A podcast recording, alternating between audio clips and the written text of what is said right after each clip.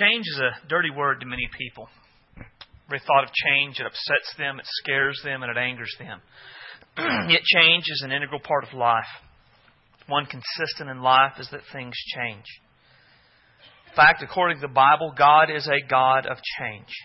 Think about the many changes the Bible talks about happening in the life of a believer.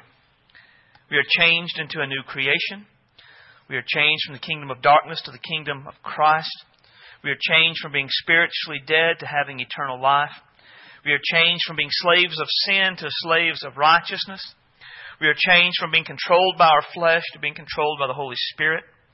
We are changed from a natural man to a spiritual man. We are changed from being carnally minded to being spiritually minded. We are continually being changed from glory to glory. And these are just a few of the changes that I can think of off the top of my head. If we were to do a study on all the times and all the ways the Bible says we are changed or we should change, it would be a fairly lengthy study. Today I want us to, to start at the very beginning and, and talk about why these changes occur. What is the foundation for them? Open your Bible to Philippians chapter 3. Verse 1 is where we're going to start at. It's page 900 in the Pew Bibles. When you find it, I'll ask you to stand to honor the reading of God's Word.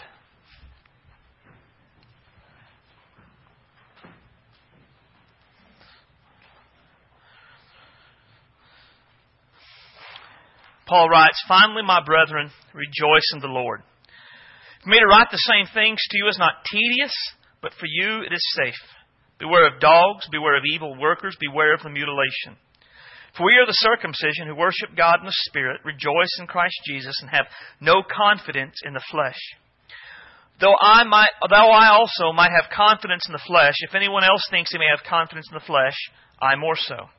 Circumcised on the eighth day of the stock of Israel, the tribe of Benjamin, a Hebrew of Hebrews, concerning the law of Pharisee, concerning zeal, persecuting the church, concerning the righteousness which is of the law, blameless. But what things uh, were gained to me, these I've counted loss for Christ. Yes, indeed, I also count all things lost for the excellence of the knowledge of the Lord of Christ Jesus my Lord, for whom I have suffered the loss of all things, and count them as rubbish that I may gain Christ and be found in Him, not having my own righteousness which is from the law, but that which is through faith in Christ, the righteousness which is from God by faith that I might know him, the power of his resurrection, the fellowship of his sufferings, being conformed to his death, that if by any means I might attain the resurrection from the dead. Title the message is What Jesus Does. Let's pray. Heavenly Father, we love you and we praise you for your grace and your goodness. Praise you for your love and your mercy. Praise you, God, for an opportunity to gather to study your word just to hear what you have to say to us today. We ask you to help us to lay aside the cares of life. Help us to be focused upon you. Let our hearts be sensitive and ready to receive your word. Challenge us and change us, convict us and help us. God, we want to be your people, fully devoted to doing your will. Fill me with your Holy Spirit today. Give me clarity of thought and clarity of speech that I can speak your words and your ways for your glory. Help us to respond in ways that testify that you are Lord and that you have control of our lives. We ask all of this in Jesus' name and for his sake. Amen. You may be seated. Philippians 3 is a testimony from the Apostle Paul about the difference that Jesus Christ had made in his life, how he was before he met Jesus, what he was like after he came to know Jesus Christ. Paul's example is meant to be, or his testimony is meant to be an example for us that what Paul did, or Jesus did for Paul, he will do in all of us. And what Paul learned when he met Jesus is this that Jesus changes everything. No one comes to know Jesus Christ and remains the same. It makes a, a lasting, eternal, earthly, practical difference the way that we live, the way that we are. This passage shows us three changes that Jesus makes in our lives once we come to know Him. The first is that Jesus changes my confidence. But in the end of verse 3, it talks about, or in verse 3, it talks about we are the circumcision. In other words, we are the people of God. Worship God in the Spirit, rejoice in Christ Jesus. And the last phrase, what I want us to focus on, have no confidence in the flesh. when Paul wrote to the Philippians, they were having problems from a group of false teachers called Judaizers. Judaizers were Jews who had converted to Christianity but couldn't get the law out of their system. They were legalistic, and they put great stress on all of their credentials. Right? When, if you were to talk to a Judaizer and you were to ask them, how can you know you're a part of the kingdom of God and heaven will be your home? They would give you an answer and they would point to their credentials, things they had done, things that they were. Faith in Jesus Christ, the grace of God, were not topping their list. They had great confidence in the flesh. They pointed to their credentials, and it was the defining mark of who they were, why they were, why they were confident in their salvation, why they were confident that heaven would be their home. The Apostle Paul knew that these people were a problem. They were not only a, a problem, but they were hindering people, keeping people from Christ, turning people from Christ and, and trusting in Him back to trying to trust in their own good works and their own good deeds. So Paul then begins to talk about himself. He begins to use himself as an example. And in verse 4 and 5 and 6, Paul begins to list his credentials. Right? And the reason Paul is doing that is because he says in verse 4, if anyone can have confidence in the flesh, it's me. In other words, what he's saying is, these Judaizers, they're coming to you and they're saying, listen to us because of our credentials. Trust in us because of what we have done and, and where we are. And Paul said, if we're going to play that game, then let me play it too. Let me show you how my list of credentials. And he begins to list a series of things that to his original readers would have been significant and important. He says in verse 5, circumcised on the eighth day. Now that was the, the law that God gave to Abraham, that he reiterated through Moses, that the children of Israel were to enter a covenant with God through circumcision on the eighth day. Now, Jews, when, or Gentiles, when Gentiles converted to Judaism, they also were circumcised no matter when they became Jews religiously. By Paul saying he was circumcised on the eighth day, what he was saying was, I have been, I've been a Jew. I have been a part of the covenant of God all my life. Right? Having been circumcised on the eighth day, it was a, a significant thing. It was Paul's way of saying, I, I'm not a Johnny come lately to this thing. I have been a part of it as long as I could be. And really, in a lot of ways, he's saying, and my parents were faithful too. I come from a godly home. I've been raised in church. I know what I'm supposed to do. He goes on, though, that's not his only thing. Uh, of the stock of Israel. Right? In other words, what he's saying is he is an, an Israelite. And when the Jews wanted to stress their special relationship to God, they would refer to themselves as Israelites. While Abraham was important, Abraham had at least two sons. Only one of those was the child of promise, who also had two sons. One was named Jacob. God took the son named Jacob, chose him as the one that he would bless, and he changed his name to Israel. And all of his descendants from that point on were known as Israelites. When a Jew wanted to point to the fact that they alone were God's chosen people, they would call themselves by Israel's name. I am an Israelite. Paul is saying again, I, am not a, I'm not a Gentile convert to this thing. I am an Israelite. I am a born into this covenant and this community. He goes on to say, a Hebrew, oh, I'm sorry, I'm getting ahead of myself. The tribe of Benjamin.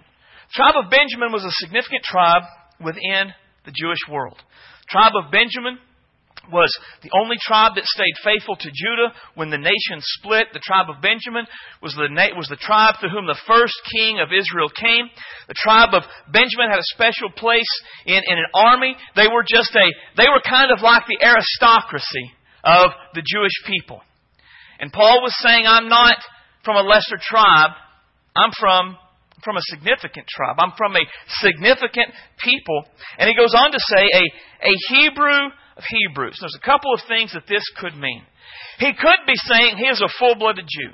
Right? His mom was a Jew. His dad was a Jew. He's not a half breed. He's not intermarried. As far as they could trace his lineage back, they are always Jews. Right? Because that was, again, that was significant in the Jewish nation. The less Jew you were, the less important you were. On top of that, though, Paul could also be saying that he is a cultural Jew. Right? When the Jewish nation was conquered and dispersed among the world, many of the Jewish people partially retained their religion, but they lost their culture. They lost the ability to speak Hebrew and Aramaic. They, they lost the, the cultural traditions that, that were so important to the Jewish people. Paul, we know, did not. Paul still spoke Hebrew and Aramaic. Paul still kept all of those cultural traditions. That would have been seen as a sign of faithfulness. Paul is saying, I am a, a Jew through and through. Not only in my religion, but in my culture, in my life, and everything. He says, concerning the law of Pharisee. The Pharisees were like an elite club. They were special. At any given time within the nation of Israel, there were only 6,000 Pharisees in the world. The Pharisees were the, the they were the, the epitome of what a good Jew was. A Pharisee, it basically meant a separated one. And what it meant was, what it was supposed to mean, was that they were separated from all common life to just devote themselves to do the law of God. They devoted themselves to doing all of the written law and all of the oral law. If people were asked back then, what was the, what was the best a Jew could be in life? Pharisee is one of the answers. Paul again is saying, had a good job. Somebody. I was significant. Concerning zeal, persecuting the church, Paul was zealous for God. To the Jewish mind, zeal is one of the highest ideals of religion. Zeal was a two sided coin. On one side was love, on the other side was hate. The zealous Jew loved God so much they hated what offended God. To Paul, a Pharisee and a zealous Jew, he loved God and the nation of Israel to the point that he hated what he thought blasphemed God or mocked God, and that was the name of Jesus and those that proclaimed him as the Messiah. So he made persecuting the church a, a point of his life. Concerning the righteousness which of the law, blameless.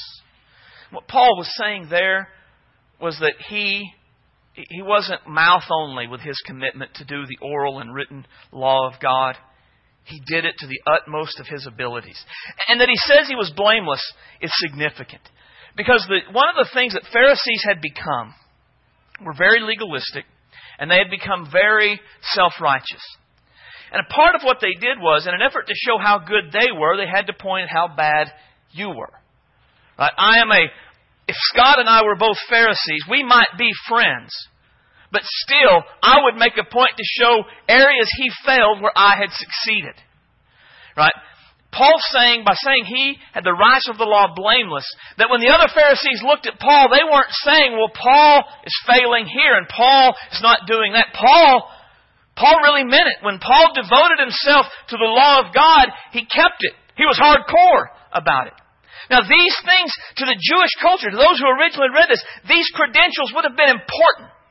These credentials would have been significant to those people.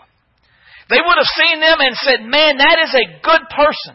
That is someone that is a part of the kingdom of God who will call heaven their home. Now, we I mean, we don't do stuff like this. Mean, we don't talk about being circumcised. I, I, saw some of your faces. You were afraid I was going to talk about it today.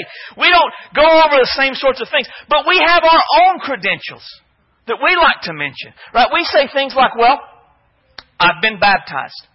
Are you a Christian? How do you know you're going to heaven? Well, I've been baptized.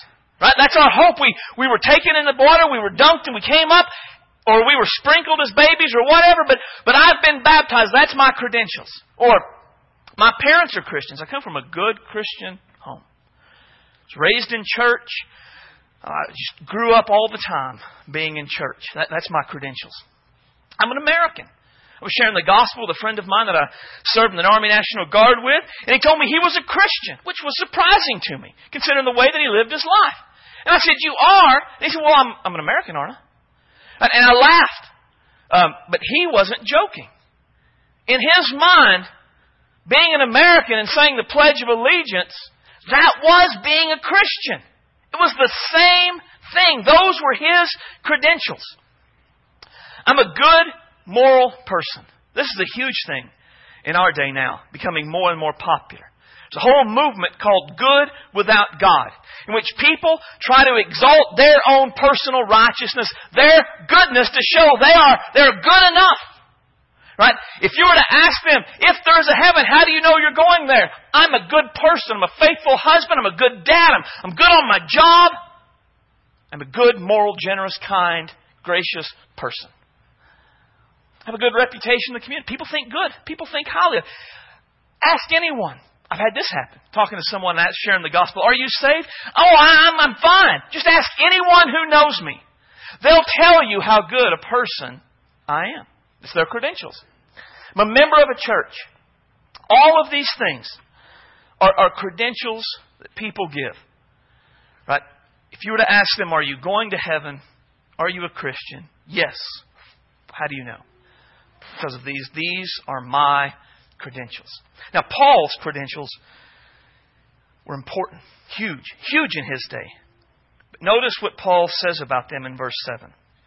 But what things were gain to me, these I have counted loss for Christ. Now, the idea of counted for loss is a time in the past. There was a, there was a point in Paul's life when all of these credentials that he has listed were, were important. He was confident in them. If you were to ask Paul why he's going to heaven, he would list his credentials, and his confidence was fully in those things. Then something happened. There, there was a day where something changed in his life. And those things that were so very important, they he counted them as loss. In verse 8, he calls them, in fact, rubbish. They were just they, they were just junk. Instead of being something that he was confident in, he realized they were keeping him actually from Christ.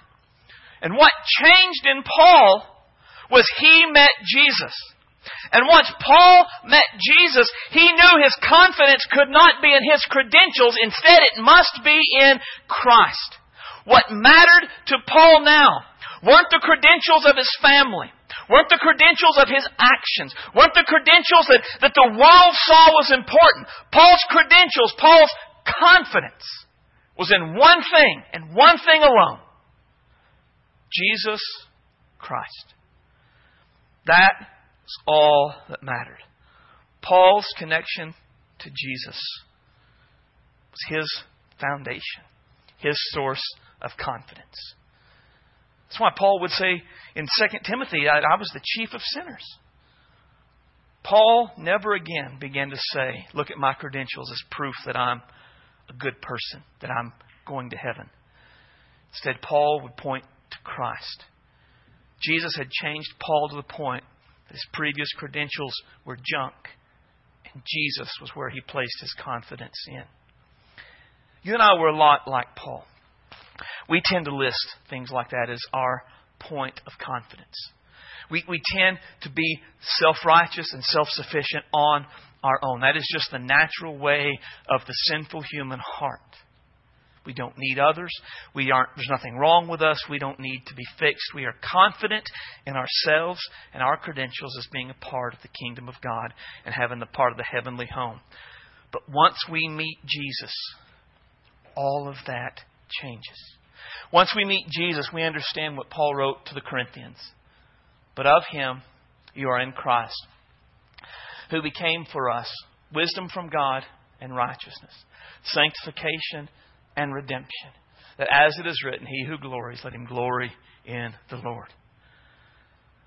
What, what, what are our bragging rights about being a part of the kingdom of God?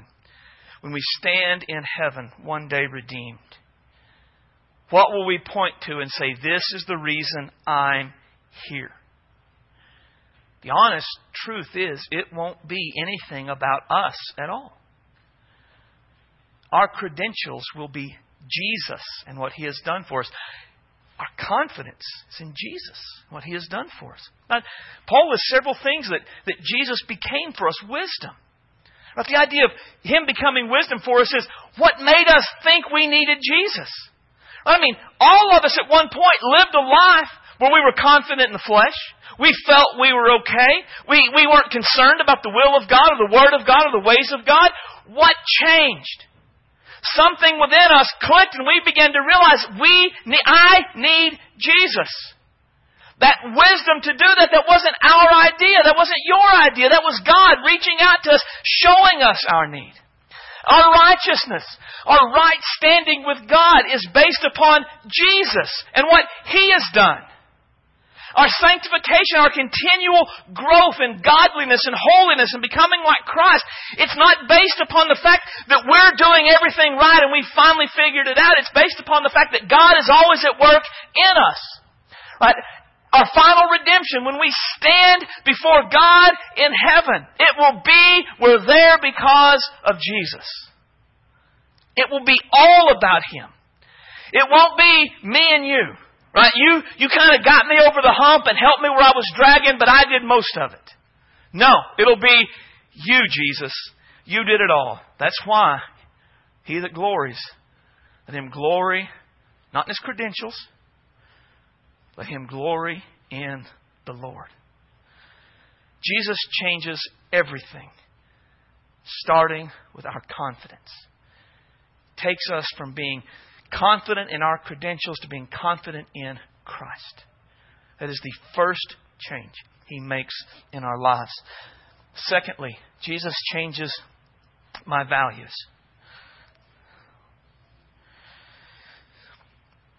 Verse 8, Paul says, Yet I, I count all things lost. Now, it's an interesting contrast in verses 7 and 8. In verse 7, Paul had, had counted loss. That was at a, a definite point in the past. When he met Jesus, he realized his credentials were useless, and he, he just basically tossed them away. They were no more a part of his life. And that was in the past tense. But the idea of, of count all things as lost, it means he was still doing it. Right? This wasn't a just something he did in the past, but there was still this counting going on. Paul was still saying that there are things that are that Jesus is better than these things. Right? That Jesus is more important than these things. He made that decision once in the past, and he had made it every day since. And he says it was all things. Now, the interesting thing about all things is that it means all things. Right? It includes the credentials listed in verses 4, 5, and 6, but it includes everything else as well. So we forget. Paul was a Pharisee. He was, he was, from what we can understand, on the fast track to success.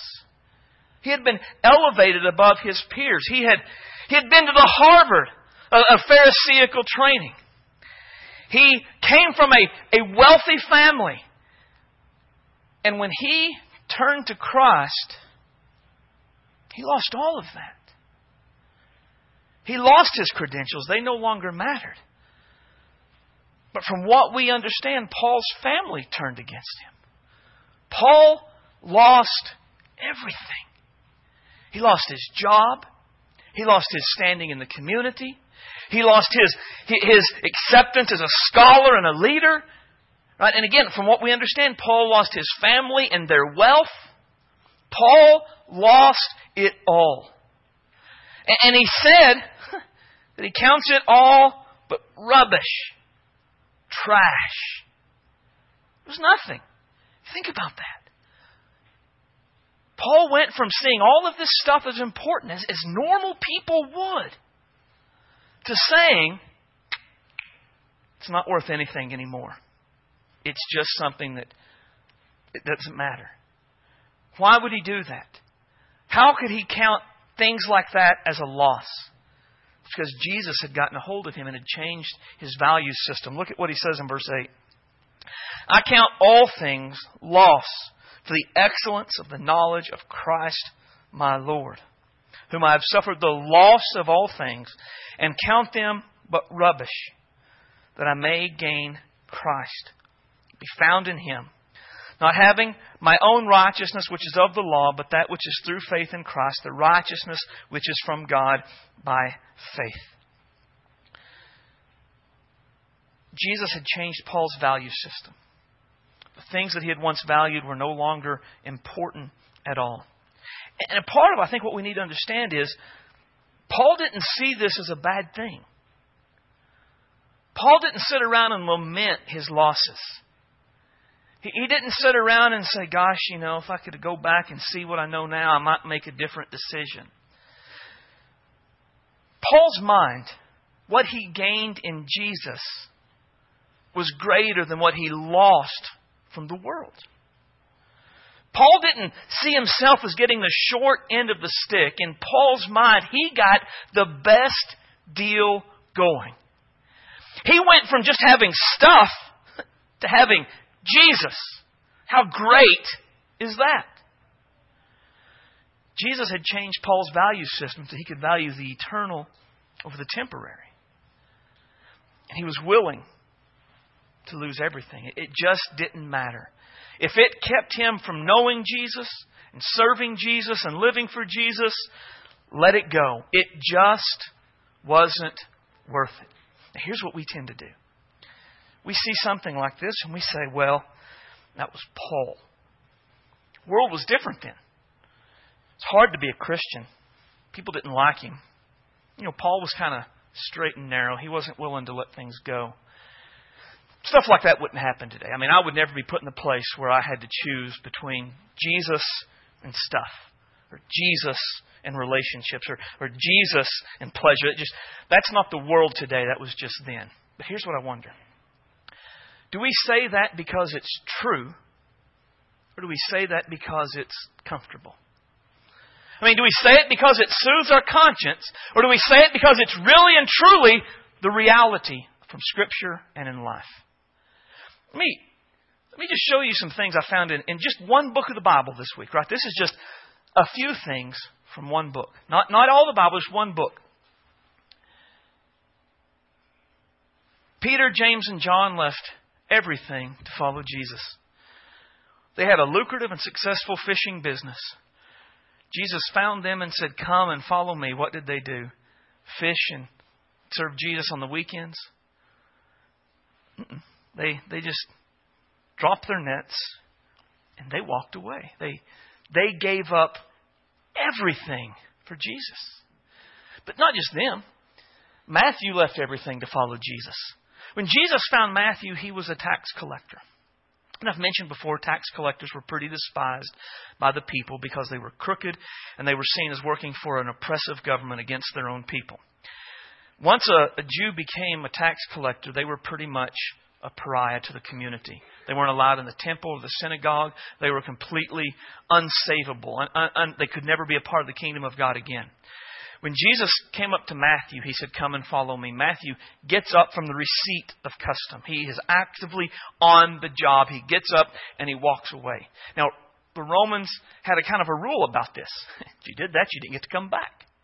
Now, there was no going back and saying, I made a mistake. There was no going back to the Jewish community because they would never accept him. When, when Matthew got up to follow Jesus, he gave up everything. If Jesus didn't work out, he had nowhere to go, Nothing he could do. Jesus compares the kingdom of God to a treasure so great that a man joyfully sells everything he has to acquire it. Finds a treasure in a field, and, and he sells joyfully sells all that he has. Right? Not, not some, not even most. But he sold everything to acquire the field because of the treasure that was in it. Similar story, the very next one. Jesus compares the kingdom of God to a pearl so valuable. The merchant sells everything to gain it. Again, sells everything. All that he has, and when the deal is over, all he's got left is the pearl. And then, kind of a contrary story, Jesus told the rich young ruler to sell everything to follow him. And when the rich young ruler was given that choice, he, he didn't do it. Kind of interesting contrast there. Now, part of what we see is one, this is, again, this is just a few in one book.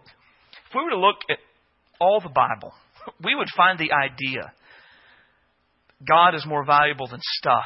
Jesus is more valuable than stuff. And at many times, there are choices we have to make about which we want more. We see it all through Scripture. I mean, all through Scripture. Choice we have to make. Second truth to pick from this is that they did not do this grudgingly. Paul didn't look longingly back at his old life. Paul didn't say, Gosh, I wish I was still confident in the flesh. I sure miss being able to lord over people because I'm better than them. But Peter, James, and John, and Matthew, Matthew didn't say, Gosh, I wish I could go be a tax collector again. It would be it was nice when people feared me, tried to get on my good side. The dude who sold the tre- who bought the field and the dude who bought the pearl, they didn't go, man, all I've got's a pearl. I've got a treasure. Wish I had stuff. Now the rich young ruler, well, he, he, he thought his stuff was really good. He walked away sad. What I want us to understand is what they found was better than what they had. And they recognized that. It was a, a good deal in their minds. What they found in Christ was worth more than all that they had before Christ. Before, all they had was, was stuff. But now they had Jesus, the creator, sustainer, and redeemer of the world. They had a relationship with Him. They had righteousness from Him. They valued Him more than they valued the stuff. Now, that's not a natural change. That's not something we're just going to do on our own. That is a change that Jesus makes in our hearts and in our lives. He changes our value system to such an extent that if there is ever a choice between my relationship, my service, my devotion to Jesus, and a person or stuff or anything else, I know what choice I'm going to make. I choose Jesus over all the rest of it. Not grudgingly, not because I, you know, supposed to, but because Jesus is worth infinitely more than whatever I'm giving up or whatever I'm losing. Jesus changes our value system. And then the final way that Jesus changes, that he changes our desires. Paul says in verse 10 that I, I may know him and the power of his resurrection.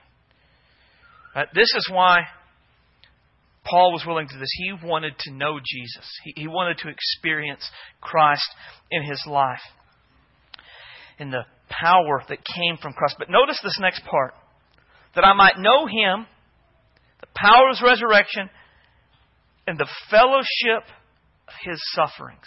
Oh! Paul was wanting to know the fellowship of suffering for Christ. Now, I don't necessarily think this means Paul was just looking for an opportunity to have his life be miserable. Instead, I think Paul just understood what Jesus said in the Beatitudes about blessed are you when you shall be reviled and persecuted for my name's sake. You know, we forget, the, we, we see on Facebook and the world, if we were just like Jesus, I mean, if the church today, the reason the church today is unpopular is because they're just not like Jesus. Right? What the Dalai Lama supposedly said, I, I like your Jesus, but not your Christians. The people were just more like Jesus if you guys were just more like Jesus, everybody would love us. But I wonder if that's really true. I mean, Jesus was like, like Jesus, right? How, how did the world receive Jesus? Love and adoration, and gosh, we just want to be like you, oh Jesus. Or did they, they hate him? They, they kind of hated him, didn't they? They, they kind of turned against him. They kind of beat him and spit on him and mocked him and, and killed the guy. So if we're like Jesus, are we going to be liked and loved? Are we going to be hated and persecuted? I dare say we're not going to be liked and loved. Those who think if we're like Jesus, we're going to be loved, don't understand who Jesus is and what Jesus did. Not really. When we follow Jesus, there is a better than average chance people aren't going to like us. Now, this is kind of a rabbit trail, but let me say, don't just be a jerk and say, people just didn't like Jesus, so they don't like me. right? Just because you're a jerk doesn't mean you're like Jesus. That really just kind of means you're a jerk. So don't do that. But if the choice comes between standing for truth and doing what Jesus said and losing a friend or having people call you names, well, stand for truth and do what Jesus said. Because when we follow Jesus, if we're truly devoted to doing His will, there is a, a better than average chance we're going to suffer. And what Paul wanted here was not to suffer for the sake of suffering. It was the idea Paul wanted to be so much like Jesus that the world would respond to him the way it responded to Jesus. And if that meant that he suffered, so be it. He would suffer for the sake and the name and the likeness of Christ, and he would do it without hesitation. Look at Philippians 1 and 28. Oh, 29, I'm sorry. I love this. For to you it has been granted on behalf of Christ not only to believe in Him, but also to, to what? Suffer for His sake. Now, notice the wording. It has been granted to you. Not a punishment given, but a gift, a treasure. We have been given a gift that we can be so much like Jesus that we will suffer like Jesus. We have been given a gift that we can be so Christ-like that the world would treat us as it treated Christ. And it's a, it's a gift. It's not a burden. Right? When we suffer for the name of Christ, we're not suffering for a weird uncle. Right? We're not suffering for some strange rebellious leader. We're suffering for the Creator, Sustainer, and Redeemer of the world that died for our sins and will one day take us to be with Him. It is a glory and a pleasure to suffer for the name of Jesus if it's because we're like Jesus. That's what Paul was talking about. He goes on in verse 11, or verse 10, and says, Fellowship of sufferings being conformed to his death. Think about Jesus' death. It, it came as a result of surrender to the Father's will. Jesus was in the garden and he prayed, if it's possible, let this cup pass from me. But if, if not, your will be done. Right? Jesus wasn't seeking suffering. He wasn't seeking death. But if that was the will of God, so be it. He was surrendered to do the will of God. That's what Paul is talking about here. He's not saying, I just want to be brutally murdered in my life. He's saying, I want to be as surrendered to the Father's will as Jesus was. I want everything I do to be exactly what God wants me to do. And if following God in this way results in my death, so be it. His desire was to be like Jesus, no matter the cost, no matter the consequence. Let me ask you today Has Jesus so changed your desires?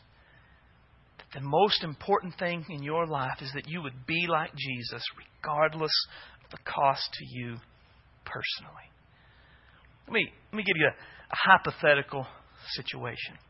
Let's, let's suppose the back door's open and, and Jesus came in in the flesh.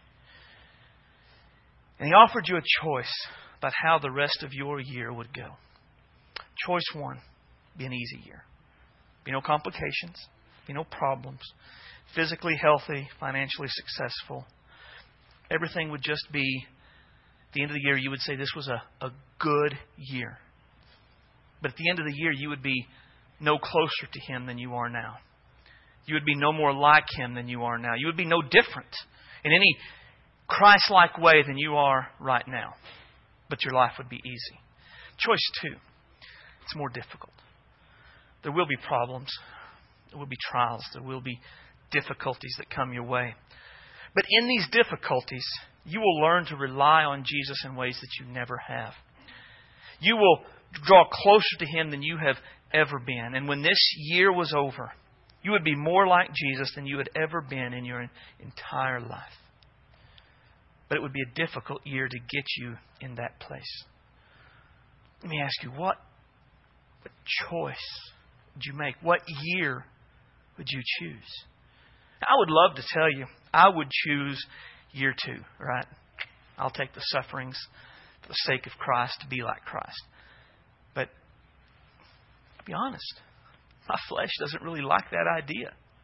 I don't even want to say it out loud in case Jesus thinks I'm serious and sends that to me. Right? I mean, there's just a. I like comfort. I like ease.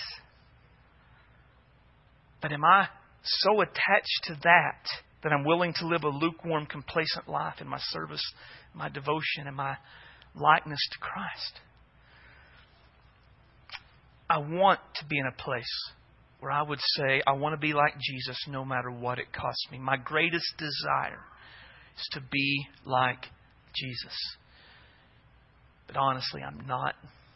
I don't know that I would say I'm there yet and would be willing would take that choice. But I do believe from what we see that's how we that's the desire we are supposed to have. We are supposed to desire Christ likeness to the point that we would suffer all things to gain that. So let me ask today when you look at what Jesus had changed in Paul,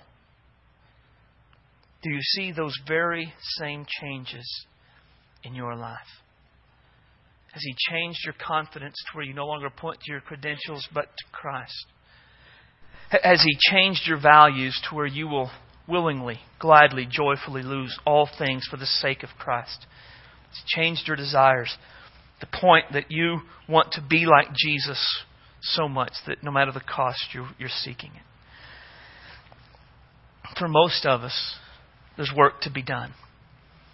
Our lives don't completely line up with what we see here. And that's okay depending on how we respond to what we've seen here. See, there are different ways that we could respond to a message like this. One is we could respond with some sort of self pitying guilt. You know, what I call mom guilt, right? Why did you move your my grandkids six and a half hours away from me so I'll never get to see them? Makes you feel bad, but it doesn't really do much, right? Guilt doesn't change us. Guilt like that doesn't help us. Because what happens when we feel guilty about something like that? What do we do? We work to soothe our conscience, don't we? And we do just enough to soothe our conscience. And once our conscience is soothed, what do we do? We go back to the way that we were.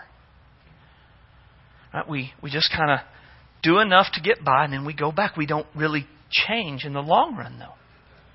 And that's a way that we can respond. Another way we can respond is through self condemnation. I just, I stink at this Christian thing. I'll never be able to get it down. Woe is me. I'm terrible. But you know, the thing about self condemnation is it doesn't produce real lasting change either. Because in the end, self condemnation makes self the center of it all. So when I feel self condemned about something, what do I do? I, I do what I can to make it better, to fix what's wrong. And then when I fix what's wrong, what do I do? I look back and say, I did it. And it points all the power, all, all everything to me. It makes me the center of it all. And I'm not going to be able to change myself in these ways, not, not legitimately. So it, it pushes me further away from Christ.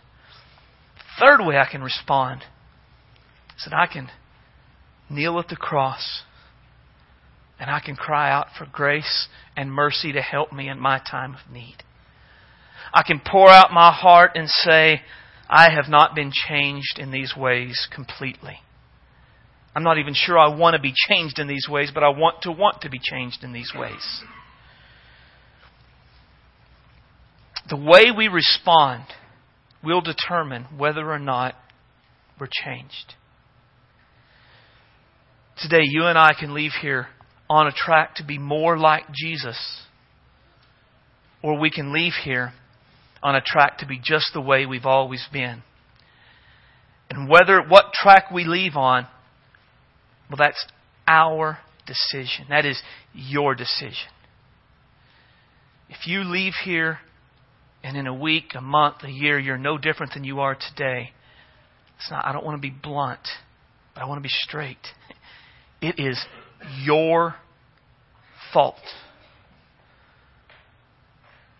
If you leave here today and you're on a path to being changed and you begin to see that, it's because you have made a decision to seek Christ above all else.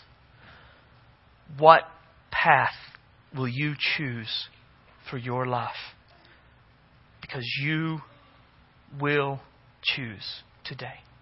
Let's stand.